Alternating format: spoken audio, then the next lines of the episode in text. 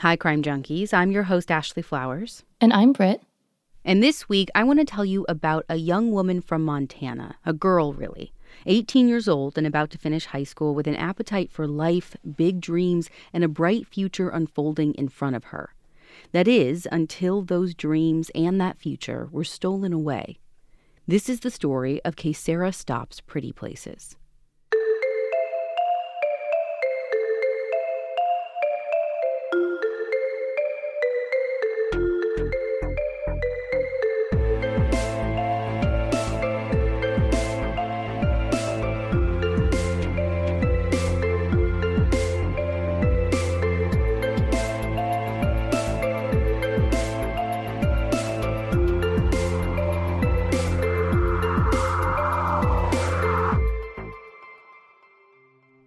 It's late in the evening of Saturday, August 24th, 2019, and Yolanda Frazier is waiting to hear from her 18 year old granddaughter. Kaysera had gone out with some friends in Hardin, Montana, about 45 minutes away. Kaysera is a member of both the Crow Nation and the Northern Cheyenne tribal communities. And even though she lives on the reservation with her grandmother, who is her legal guardian, she spends a ton of time in Hardin. It's actually where Kaysera is getting ready to start her senior year of high school. But anyway, it's been several hours since Yolanda even heard from Kaysera. She hasn't answered any texts or calls, and that's unusual, especially the texting part, because Yolanda and Kaysera are back and forth all the time. But Yolanda knows where Kaysera was planning to be and who she's with, so she's not in a full panic or anything. I mean, Kaysera is 18 years old, she's with friends, and so her grandmother is probably thinking she just got caught up and isn't paying attention to her phone. But the next day comes and there's still no word from Kaysera. I mean, it's one thing to decide to stay a little later, even to stay overnight with friends, but Kaysera and her mom, Geraldine, had plans to meet up, and Kaysera just never showed up. So, even though her grandmother is her legal guardian, her mom is still in her life, I guess? Yes, it seems that way. And actually, one of the things that really struck me about this case was just how many close guardian type figures Kaysera had in her life. Not just parents and grandparents, but aunts and uncles, family friends, so many people who all considered Kaysera pretty much one of their own. Luella Brien and Rusty LaFrance wrote in a piece for the Bighorn County News that in the Crow culture, maternal aunts act as mothers, and Kaysera had several aunts who helped raise her, in addition to the many, many more who cared about her and loved her and looked out for her. And one of those people is Kaysera's aunt Priscilla, who, according to Pipestem and Nagle Law Firm's website, calls the Bighorn County Sheriff's Office to report Kaysera missing that day on August 25th, or at least she tries to report her missing. Let me guess. They made her wait. You bet they did. I mean, what are we talking here? Like 24 hours, 12 hours, 48? So it's not clear how long they were told to wait, just that they told her that there was a mandatory waiting period before they could officially file a report. Ashley, I am, one, so tired of hearing about this in general. Yeah. But you said this happened in 2019. That's not that long ago. Like, Yeah. and you even hear law enforcement say, like, you know, time is the enemy when it comes to missing people. We have a show, right? The first 48. Exactly. Like it's a thing. It's a thing. Like I I don't understand this at all. And the only thing I can think of, at least in this case, is did they act like this because, you know, Kaysera's 18? She's legally an adult? No, I don't think we can even argue that they viewed her as an adult, or at least they shouldn't have by their own standards, because in Montana, anyone under 21 is considered a child.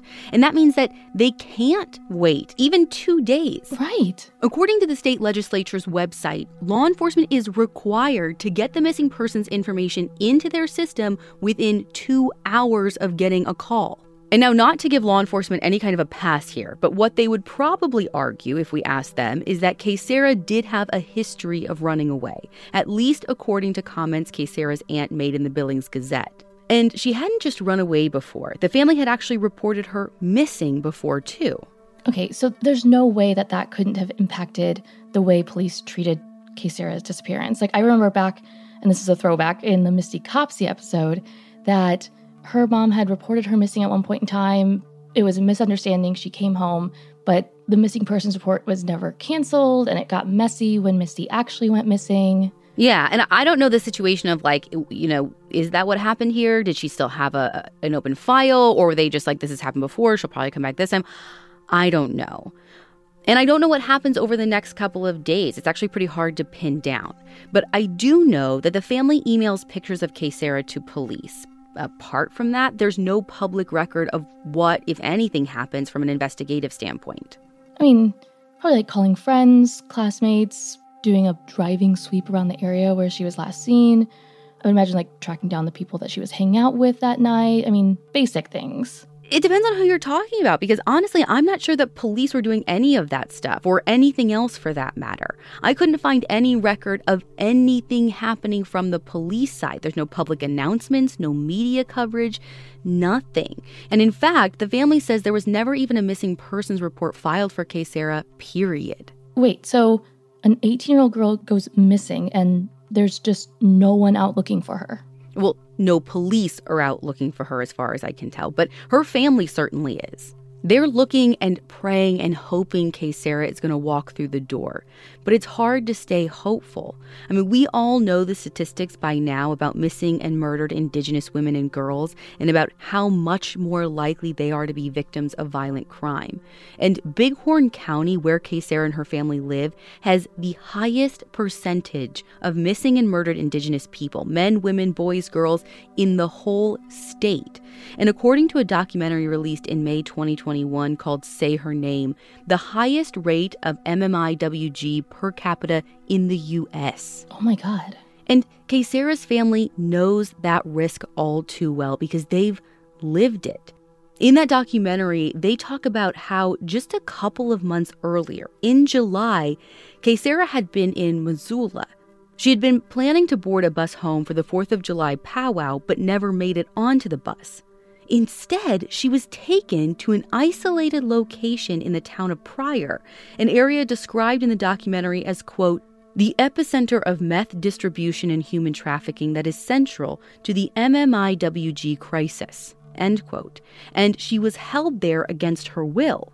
Now, somehow, miraculously, Sarah had escaped that situation, which is pretty incredible considering how many women, how many indigenous women in particular, don't.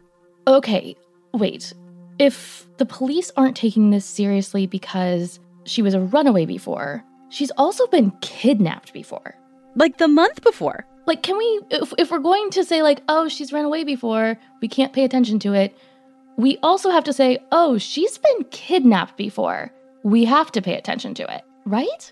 Exactly. But here's the thing I'm not even sure that that incident was ever reported to police. If so, they don't mention it in the documentary. But regardless of whether or not police knew about the kidnapping and her escape, Sarah's family certainly knows. And it's got to be playing in the backs of their minds while they're searching for her this time. So it's around this time, a week after Sarah was last seen, that a rumor starts floating around town a rumor that somebody found a body.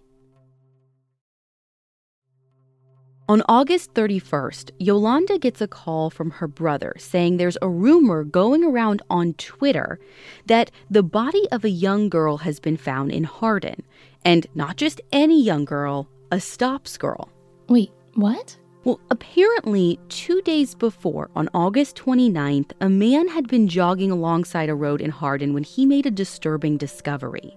According to Juliana Sukut's reporting for the Billings Gazette, what this guy sees in the backyard of this house is the body of a girl, maybe a young woman, he doesn't know, and the body is face down, wrapped in plastic, and sort of hidden behind a woodpile. Somehow, word of this discovery makes its way to Sarah's aunt, Priscilla. I honestly don't know how she knew about it since it didn't even make the news, which in and of itself is just like blows my mind. Yeah. But according to the family's timeline of events published on the Pipestem and Nagle website, Priscilla actually shows up there at the crime scene, worried that it might be her missing niece. But when she got there, the officer at the scene wouldn't tell her if the body was Kaysera's, and the officer refused to let her make any kind of identification for herself, even though she offered. I mean, I get that. Like, it's a crime scene. I would have said the same, except it doesn't seem like police treated it like a crime scene at all. Okay, grandmother, Yolanda, says in the documentary that the jogger who found the body that day, he saw people walking in and out of the yard where Kay was found, and he is the one who said, like, hey, shouldn't this be like secured? Yeah, I mean, why wouldn't they be treating finding a body as a crime scene? Honestly, I have no idea. I tried to track down an explanation, but I couldn't find one. And if I had to guess, the answer as to why the crime scene wasn't secured, and to many, many other questions in this case, is really steeped in systemic racism and the preconceived notions many people, law enforcement included, law enforcement especially, hold when it comes to Indigenous people. Like, for example, Yolanda says in the Say Her Name documentary that at some point while Sarah was missing, a police officer said to the family, Oh, she's just probably out partying. She'll be back. Clearly, though, Sarah's family doesn't agree. I mean, some part of them is hoping that she's out there somewhere. And honestly, that would be the best case scenario at this point. But they can't even ignore the worst case scenarios either. I mean, if there is a dead girl, a dead teenage stops girl who else could it be, really? So once these rumors start going around, Yolanda calls Sarah's mom, Geraldine, to let her know what she's heard and to see if she could check it out and find out if there's any validity to what's being said. Okay, but this could be, you know, kind of a no news is good news situation, right? Like, by the time her family is hearing about this, the body had been found two days earlier. Surely they would have been notified and contacted by now, right? You'd hope, but I mean, you aren't an indigenous person in Montana. And because of their history with law enforcement, no news doesn't necessarily mean good news. I mean, no news all too often means being ignored or just dismissed. So, Geraldine isn't going to just wait for the phone to ring. She wants to know right now if there's any truth to this rumor, if the nightmare that they've all been living in for the last week might actually be coming true. So she and Priscilla head to the local mortuary to check it out. But when they arrive, whoever they speak to at Bullis Mortuary tells them, no, it's not Sarah. Geraldine and Priscilla breathe a huge sigh of relief and head home to continue their own search, to continue with this roller coaster of hopeful peaks and then really awful valleys. And every day that passes without any word from Kaysera or an update from police is another day of wondering whether Kaysera will ever come home and if they will ever know what happened to her. Then, on September 11th, almost three weeks after she first went missing, Sarah's family gets the news that makes their heads spin. Because you see, that body that the jogger found next to the woodpile in Hardin, it turns out that was Sarah. Wait, uh, how? I mean, they said it wasn't her. Oh, listen, I know what they said. Okay, but like, why is the family only finding out now? I wish I could tell you. It seems almost impossible to believe that it took two weeks to identify her, especially considering police knew Kaysera was missing. Remember, she'd been reported missing by her family. Well, and her family was going straight to police saying, hey, yeah, is it her? Yeah. So t- to me, it means that police should have been like actively looking for her, or at the very least, like on the lookout or comparing their missing person to this body that they found that matches the description. But like you said, beyond that, her aunt literally showed up at the crime scene handed them their first lead on a silver platter, saying, like, hey, is this my niece? Let me take a look at her. Like, let me try and help out. And then they have family member go to the mortuary and say, hey, we just want to like double check. You wouldn't let us check before. And like they get stopped at every single turn. Okay, so are these investigators just like really terrible at their jobs and like couldn't figure this out, even with, like you said, all this information? Or did they actually know it was her this whole time and were just like, uh, we can wait to tell the family? Yolanda thinks it's the latter. She thinks that they 100% knew it was Kaysera and just didn't notify the family. Ugh. But in my mind, no matter which way you slice it, this is a very bad look for police and kind of proves what so many people have been screaming at the top of their lungs for so long about systemic racism between law enforcement and the indigenous communities they serve. So, of course, this entire family is heartbroken and devastated. As you can imagine, Geraldine is eager to bring her daughter's body home for a proper ceremony and burial. But it turns out that's not going to be as straightforward as it sounds.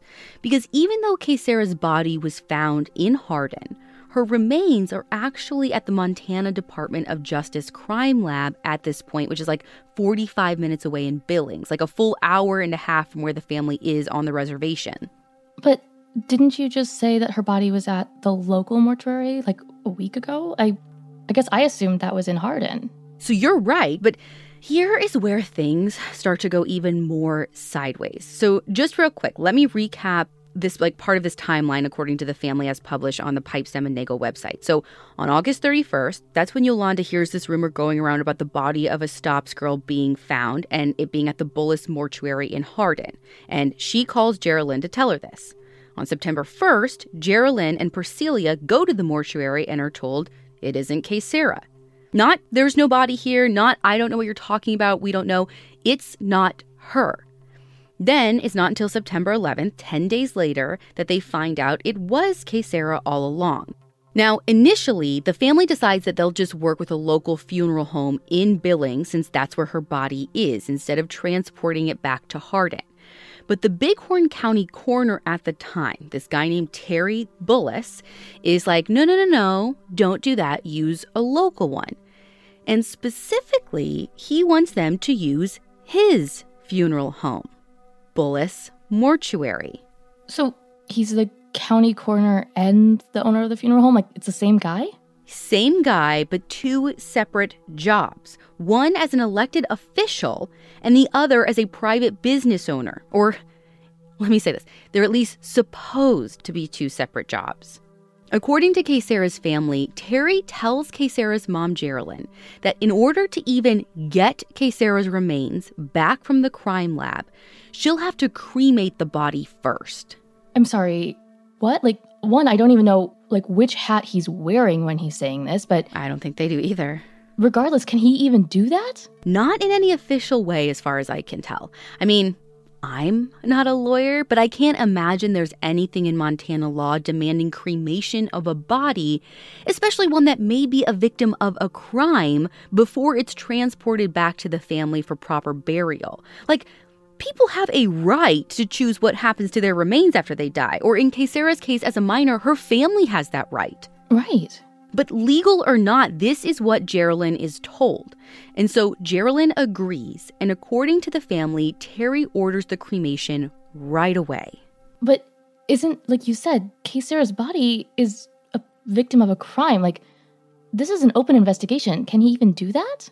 Like, timeline aside from all of this and like her being the victim of a crime and should we cremate, like, even if this wasn't an open investigation, it doesn't matter how a person dies. The decision to cremate remains is up to the family or written in a will. It is not up to the county coroner or the owner of a funeral home who is being paid to do the cremation. Or a person who does both of those things at the same time. Yes. And even though Geraldine agreed to the cremation, the family would never have done that if they thought they had any other choice because cremation is actually against their cultural beliefs. I mean, but of course she felt backed into this corner. Like, he is the county coroner. He's in this position of authority in this situation. I mean, I think it'd be tough for anyone to question the direction coming from the county coroner. You know, not to mention she is in like the throes of grief. Yeah. Who knows where her heart and her mind is and like where her capacity is to even process what's going on and make a decision other than like just get my baby home. Yeah, right. But I mean, did they at least do an autopsy before she was cremated? So I guess that is the glimmer of good news here because, yes, there was an autopsy. Now, no one seems to know exactly when it happened. Kaysera's family was told the autopsy took place on the 27th, which is two days before her body was even found, but okay.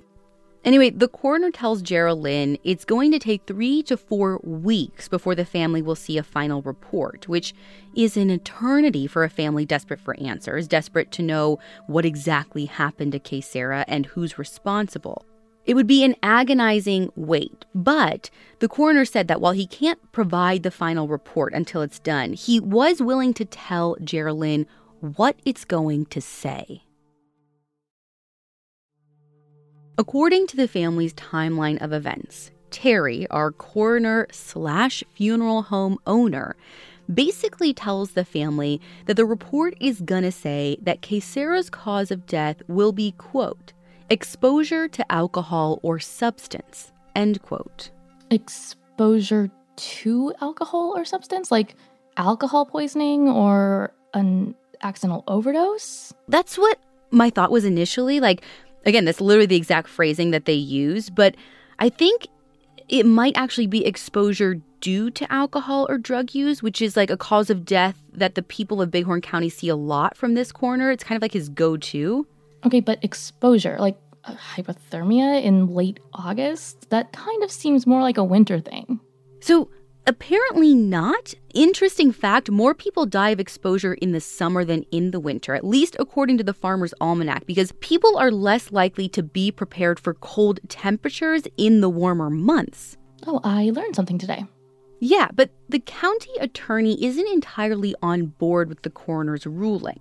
Just a few days after the family had that conversation with the coroner about what the autopsy was going to show, they sit down with the county attorney. And Britt, here I have this whole like quote. Um, it's, it's basically the family's summary of that meeting. If you can kind of like summarize it for us. So the way the family puts it is basically they were told that it was really confusing as to who was leading the investigation. There was reorganization and quote general turmoil in the sheriff's office end quote and he also pointed out what you know, we said that Terry Bullis had a potential conflict of interest as both yeah. the business owner of the funeral home and the elected county coroner. You don't say. Right? and he also said that Terry Bullis tends to make a quick decision on cause of death as exposure to alcohol and natural causes. Like like you said earlier, it's kind of his go-to. So, like you said in that summary, the county attorney says that he isn't sure who's running the investigation. But as far as I can tell, the family is running the investigation themselves and handing tips and information over to the authorities. And that's what they do for the next three months all the while trying to navigate their way through Bighorn County's tangled mess of a justice system, trying to figure out what exactly happened to Kaysera. And all the while, they're holding vigils and rallies and protests demanding justice.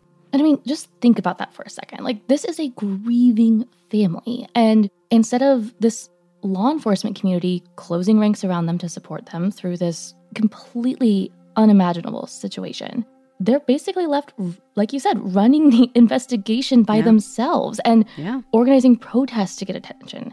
And I know this isn't an experience exclusive to Indigenous families either. Like lots of families and lots of cases that we've covered, you know, find themselves in these situations. And the first example that comes to mind, for me at least, is Vanessa Guillen's family, who were yeah. forced to do basically the exact same thing. And it's it's frustrating just to see how different people's experiences with law enforcement can be depending on who they are, where they come from, and what they look like. Yeah. And I mean, in this case, it, it seems like even the most straightforward of questions from Kaysera's family are constantly met with these like confusing non answers. According to the Pipestem and Nagle's timeline of events, the family waits a full 15 weeks to finally get the results of Kaysera's autopsy, not the three to four that Terry Bullis said it might take. I was gonna say, that's like, what, five times longer than they were told? 15 weeks. But they have it now. Unfortunately, if you were thinking this is the part of the story where you learn the truth about what happened to Kaysera, you'd be wrong. Uh. Instead of giving the family answers to their questions, what they end up with is just more questions. Like cause of death? Undetermined. What? Yeah. I thought the coroner told the family it was going to say that she died from exposure or an overdose or whatever the heck he said he was going to write down. Mm-hmm. He did say that, at least according to the family's versions of events on their law firm's website. As Juliana Sukup reported in another one of her pieces for the Billings Gazette, the medical examiners were able to rule a few things out. There was no evidence of injury or disease, but there was nothing in the autopsy or toxicology that pointed to a specific cause or manner of death. Okay, so when he said exposure to or due to alcohol or substance or whatever, he didn't have the toxicology. Yeah. So, he, like, from what I can tell, if this is the official report and the toxicology is coming back saying there's nothing that points to like any cause or manner of death, then he's literally just making assumptions about this young woman on his table because of her race, because of her age, because of where she was, whatever, that basically, like, oh, we're, we're definitely going to find drugs or alcohol. He was like closing his eyes and checking a box, essentially. Yeah, which is like, again, what he's been accused of over and over is he's just got this general rule. Like, you meet these like certain parameters and check, check, check. Okay, but going back to the official report, 18 year old women don't just die. And if they do, you know, a heart condition or some something, they don't end up wrapped in plastic and dumped behind someone's wood pile. I totally agree. And the Bighorn County attorney Jay Harris does too. And even though there isn't enough evidence to conclusively give a cause or manner of death, there is enough for him to tell the Billings Gazette he considers her death to be, quote, suspicious. But from her family's perspective, Kaysera's death is more than just suspicious. They're certain there is foul play here, that Kaysera was murdered. Not only because, like you said, 18 year olds don't just die of natural causes and end up wrapped in plastic in someone's backyard, but also because of the discrepancy between when Kaysera died and when her body was found. What the coroner told the family is that Kaysera died on August 26th, and that means she'd been dead three days by the time anyone discovered her body. Now, the family doesn't believe for a second that Kaysera's body laid there for three days unnoticed. And in fact, in the Say Her Name documentary, Yolanda goes back to visit the site where Kaysera's body was found. And I don't think anybody could lie there for even three hours, let alone three days with no one seeing it. It would have been clearly visible to anyone driving along or walking down the street. And this is not like a quiet, dead end street, it is one of the busiest streets in Hardin. So, if she died on the 26th, is Yolanda thinking she died somewhere else and the body was moved to that backyard later? Yeah, yeah, that's exactly what the family thinks. Yolanda actually told Bighorn County News that on the day Kaysera's body was discovered, the grass under her body was green, which you'd expect that if she had been there all that time, the grass would be dead underneath her, especially if she was covered in plastic that whole time. Right. You'd expect it to be yellow and wilting and Yes. gross. Yes. So, does anyone live in the house where Sarah was found? Yeah, the house is owned by a guy named Steve Schaff. And there isn't a ton of information out there about him, but from what I understand, he didn't know Kaysera and she didn't know him. And he told the Billings Gazette that he was actually out of town on the day her body was found in his yard, and that was his son who called him to tell him what was going on. Like out of town for just that day or like an extended time, like a week or something? I think just that day. I mean, what he says in the Billings Gazette article is that he was in Billings, like 45 minutes away, buying auto parts. So I don't think he was like on vacation or anything. Though it's not clear whether or not he was home before that. Like, again, on the 26th, when Kaysera was said to have actually died. Mm-hmm. But I think it's safe to assume he didn't just like miss a body laying in his yard for several days at the end of August. So either he wasn't home or she wasn't there Or he's lying. or he's lying, but there is nothing to indicate he's been dishonest at all. Like, I haven't found anything that questions that. Okay, but I have so many questions about this. Like, what's this guy's deal? This the son who called to tell him there was a body in the yard. Does he live at the house too? Does anyone else live there? Are we certain Sarah didn't have any connection to the home, like at all? Like the son, the neighbors, anything? Girl, I wish I had the answers to any of those questions because I have all those questions too, but I don't. Mm, I am so frustrated. So, have there been any suspects or persons of interest in Kaysera's case? Law enforcement hasn't named any. But then again, from their perspective, I'm not sure there's even a crime to investigate the way that they're looking at this.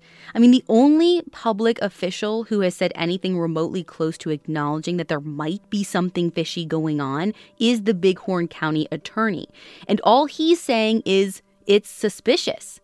But there is one other thing I need to tell you about. Something that happened in the days before Kaysera went missing.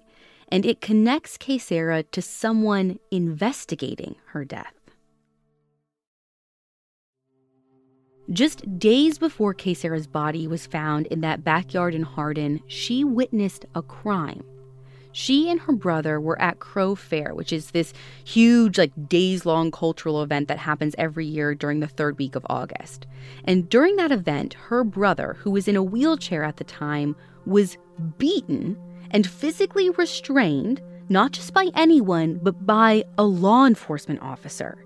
That very officer was one of the first people on the scene when Kaysera's body was found that day in Hardin. What? The New York Times reported that this guy was even one of the lead investigators on her case at one point. No. Yes.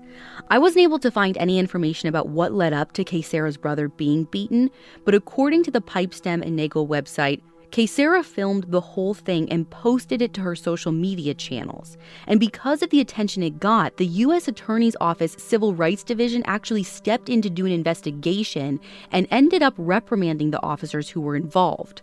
And even though no one is outright saying Kaysera's death is connected to this assault, the whole thing just raises a bunch of red flags. I mean, at this point, this entire case is a pile of red flags. Right? Okay, so we are in summer 2021, almost two years later. Has there been any movement on Kaysera's case? The short answer is no.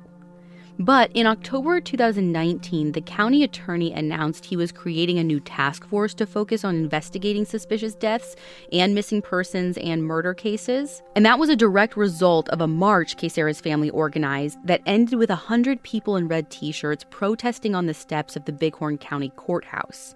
According to a piece published by the Missoula Current, this task force was put in place to investigate active cases, but also to look at policies and jurisdictional issues, which are a huge problem in Montana and many other places. Yeah, and I know that jurisdiction can get tricky with cases on reservations, like just in terms of, yeah. you know, who's supposed to go where, who's supposed to take the lead. Is that something that's happening in Kaysera's case too? Oh, absolutely. The attorney representing Kaysera's family, Mary Kathryn Nagle, talked about this on Democracy Now! News in October of 2019. Because Kaysera's body was found in Hardin, it was just off the Crow Reservation, like just barely off, which means the state and local law enforcement has jurisdiction. When Kaysera's family got fed up with how little the county sheriffs were doing in terms of their investigation, they actually reached out to the FBI to ask them to take over the case. And according to the family, basically the FBI said like, "Sorry, no can do because we don't have jurisdiction." But what about the reservation? Like wouldn't that be federal territory? That would have been. According to a story by Molly McCluskey for Al Jazeera, the FBI is responsible for investigating kidnappings and homicides that occur on tribal lands. Okay, so what's the issue?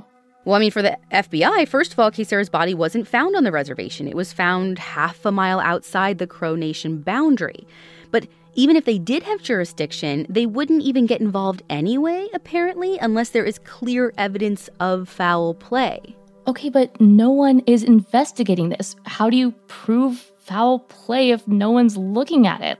Great question. Again, wrapped in plastic to me like screams foul play. And if that's not screaming that to everyone else, I have no idea. So, I mean, is that is that it then? Like, I don't want to say case closed because at this point, was there even an open case? But I don't know. Yeah. I mean, as far as I know, there's no active investigation into Kaysera's case. Police don't even think that there was a crime committed in the case. And maybe they have information that they're not sharing with the public or even the family, but to me, it seems unlikely. In my mind, you can't close a suspicious death case until you rule out foul play, and that has not happened. Right. And, and I mean, haven't you even said before, like, investigators are trained to treat every suspicious death as a homicide until they can say it absolutely wasn't? Uh, they're supposed to, right? Like right. I, that's how you're supposed to work an investigation. But unfortunately, not all investigators do that. And I think that's when you see cases like this or cases that get so jumbled when you go in with these preconceived notions or these assumptions. And again, I'm not sure you can call finding an 18 year old girl's body laying face down in someone's backyard, I'll say it one more time, wrapped in plastic, anything other than suspicious. Or connected to foul play. Mm hmm. Kaysera deserves justice. Her family deserves answers, and I don't know about you, but I want 2021 to be the year they finally get those answers. Mm-hmm. When we were researching this episode, we came across a change.org petition that the family is hoping that they can use to put some pressure on law enforcement at all levels to reopen the investigation into. Kaysera's death. We are going to link to that on our website and in the show notes. Literally, it could not be easier for you, our listeners, to look down at your device and make a single click. As of this recording, they have just over 6,700 signatures. I need you guys to hear me. I am counting on you, crime junkies, to get that number much, much higher. I signed it. Britt, you signed it. Of course. I've said this before, and I will say it till our very last episode until I'm blue in the face. These are real people. Mm-hmm. If Kaysera was your sister, wouldn't you want someone who spent 40 minutes listening to her story of her death to take two minutes to help you get the answers you deserve? I'm not kidding you, two minutes tops. And I'll never forget, I remember when we did our episode on Alissa Turney, I told our listeners kind of the same thing. I said, You owe it to Sarah Turney to help her. And I actually had people who were mad at me, emailed in, wrote bad reviews, said they didn't owe me anything, and basically to like shut up and tell stories. And part of that's right. You don't owe me anything, but you owe the people in these stories that you are listening to everything. 1000%. Now, I know that's not most of you. We have a wonderful audience, and you guys have a lot of power. I know there are millions of you listening each week. Millions. There isn't a reason in the world that that petition shouldn't have millions of signatures. If you are going to be interested in true crime, you have to be a responsible consumer of true crime. And that means using your voice, using what you have to make a difference. I'm not asking for you to give a dime, I'm not asking for you to take chunks out of your day. Two minutes. You spent 40 minutes listening to this episode. You can take two minutes to make sure this girl gets justice. Because Bighorn County needs to know that the world is paying attention, not just to what's happening or not happening in. Kaysera's case, but what's happening in that county overall. Because here's the thing. Kaysera's death is far from an isolated incident, not even close. There are so many stories of young people from right there in Bighorn County that sound just like hers, shockingly like hers. Not even a year before Kaysera's disappearance, in December 2018, a 14 year old Indigenous girl from the Northern Cheyenne Indian Reservation named Henny Scott didn't come home when she was expected. She called her mother earlier in the day to ask if she could go to a basketball game. And even though her mother said no, because Henny was grounded at the time, she figured, you know, maybe Henny just went anyway, because, you know. Teenagers, like, right, totally. Right. Now, Henny's parents went to Billings looking for her, and they posted to social media hoping maybe someone had seen her and would let them know. But no luck. So that's when they reported her missing to authorities. And do you want to know what they said? I mean, do I actually want to know? well, according to a piece by author Cindy Chang on the investigations for the missing blog, Henny's mother said she was, quote, dismissed by the police and asked if she had checked with friends and that maybe Henny had a new boyfriend. End quote.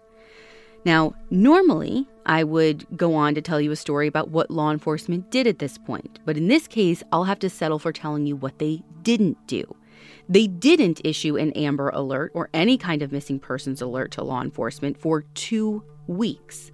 They didn't do any kind of official police search for Henny, the tribal community was left to do that, and they didn't take her disappearance seriously at all. She was missing for almost three weeks before her body was found, covered in snow about 200 yards from the house where she was last seen. Wait, three weeks? Three weeks. And what was the cause of death in the end? Well, our favorite coroner, Terry Bullis, ruled her death an accident, hypothermia with alcohol as a contributing factor. Now, the FBI did come in and investigate, and they agreed. And listen, it was December, so maybe, but nothing about the Bighorn County coroner gives me any kind of confidence. And in case you need another reason to know why I feel that way, back on July 4th, 2013, a 21 year old mother of a 10 month old boy named Hannah Harris headed out to a fireworks party with some friends. A few hours later, her car was found abandoned on the side of the road with a flat tire, but there was no sign of Hannah. Then, according to an episode of True Life Crime called Mom Gone Missing, on July 8th, searchers found her body deep in the woods on the Northern Cheyenne Reservation. Her shirt was pulled up and her pants were pulled down. Top notch county coroner Terry Bullis wasn't able to determine a cause of death for Hannah, saying that her body was already too badly decomposed. After four days? apparently i mean he wasn't able to determine much of anything really like he couldn't tell like i said how she died or even whether or not she'd been sexually assaulted like very basic stuff again like you said after four days Okay, but like her shirt was pulled up, her mm-hmm. pants were pulled down. Like, yep there's foul play somewhere in here. yeah and listen you're right because ultimately we know hannah was murdered but it wasn't the coroner who figured that out the investigation did and not even police's investigation it was hannah's mother's investigation According to a piece by Molly McCluskey for Al Jazeera, quote, it was Hannah's mother who tracked down the couple who had killed her daughter, asking friends for information, requesting footage from CCTV cameras where she'd last been seen, and compiling the evidence to present to the police, who had repeatedly brushed off her attempts to report Hannah missing. End quote. So she does all this investigation for the police, wraps it in a pretty bow and everything, and just Literally. gives it to them because they did nothing. Oh my God. So Did their work for them. was this couple ever arrested? Yes, so nine months after her death, and only after significant community pressure. It turned out Hannah had been sexually assaulted, she'd been beaten and strangled by a man and woman. Wait, wait, wait. She was beaten Yeah. to death and strangled by two assailants. Yeah. And within four days, her body was too decomposed to be able to tell any of that. Is that what you're saying? That's what Terry Bullis said. Ugh. That he couldn't tell if she was beaten, strangled, and sexually assaulted. But the interesting thing is, like, the, the people who did this were both people who had been at the party with her that night. Ultimately, the woman was sentenced to 22 years for second degree murder and the man 10 years for his role in dumping Hannah's body. Now, it's because of her death that Montana passed Hannah's Act, which led to a new dedicated position for a missing persons specialist to help quickly organize searches when people are reported missing in Montana, especially indigenous people. And Hannah's law bounced around the Montana legislature for a while and was ultimately signed into law in May 2019, before Kaysera was reported missing. But according to the Missoula Current, their first missing person specialist didn't start until the week of September 11th, so after Kaysera's body had been found. Oh, okay, but I mean, the fact that we even need a law to drive police to do legitimately what their job is is Yeah. beyond me. Yeah, but we do. And it's not just Hannah's Act, there is also the Not Invisible Act. And Savanna's Act from the story Yep. you shared a couple months ago back in the fan club. Right, Savanna LaFontaine Greywind. All of these are great pieces of legislation, all very important. But, Britt, I don't know about you, but I am like sick to death of congratulating the government for passing laws named after Indigenous women and girls after those women and girls have been failed by police. Like, mm-hmm. it shouldn't take a tragedy to spur action. These women and girls, they shouldn't be dying at the hands of murderers, and they shouldn't be dying of hypothermia in the field either. And their families shouldn't be dismissed by police, period, when that happens. Okay, and Henny and Hannah and the many, many missing and murdered Indigenous women and girls in this country, they deserve an awful lot better than this. And their families deserve better too. I know there are a lot of people in this country who have fought hard for change when it comes to missing and murdered Indigenous women and girls, and I can't even imagine where we would be without them. I mean, sustaining that kind of advocacy for that long has to be exhausting. We need to get in there, you guys. Maybe you're not going to show up on TV or participate in a public march, and that's okay. But there are lots of things that you can do to help, and you should do to help support the effort. Like we talked about earlier, you can sign the Justice for Kaysera petition, which again is linked right here in the show notes. You can write to the Bighorn County Sheriff and demand that Kaysera's case be reopened. We'll have that contact information on our blog post. And if you are actually in Bighorn County when election time comes around again in 2022, you can vote for people who commit to making things better for Indigenous women and girls. Mm-hmm. I need you guys to hear me when I say this. Everyone gets all up in a tizzy about presidential elections. The ones that really matter, the ones that will affect you if something happens to someone you love, are the local ones. You get to pick your sheriff, your DA, your county attorney, your coroner. Yeah, and I mean, for God's sake, Bighorn County, get rid of Terry Bullis. Well, actually, I've got somewhat of good news here. He actually left the position back in November 2020. But the guy who replaced him is this guy named Daryl Nordquist. He was just charged with felony theft for purchasing stolen motorcycles and SUVs. now, what's interesting, there's no website for the county coroner that I could find, so I'm not even sure if anyone's in the role right now. But elections coming up, folks. Like, again, you can actually make a difference if you live there. Well, and at this point, the bar is so low, you can step over it. But whoever comes into this position now as coroner, you gotta do more than step over it. Bighorn County needs somebody to raise that bar in a big way. So true. Because Kaysera's family still doesn't know the truth about what happened to her or when, nor do they know how her body ended up in a stranger's backyard in Hardin. I know I want that change, and I hope that you guys want that change enough to do something about it. So, one more time, the link to the Justice for Kaysera petition is on our website and right here in the show notes, along with contact information for the local sheriff if you want to write directly to them. Let's show Kaysera's family how much she and her story matters, and let's show Bighorn County what crime junkies are really made of.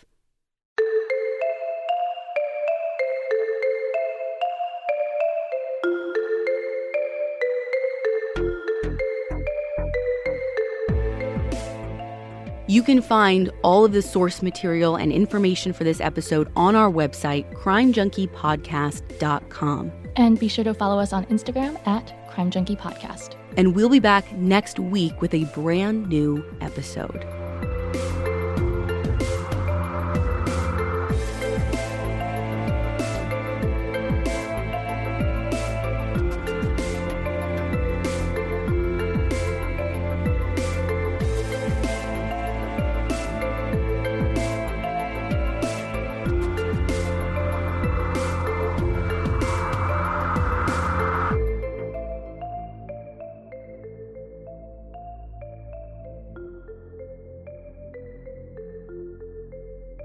Crime Junkie is an audiochuck production. So, what do you think, Chuck? Do you approve?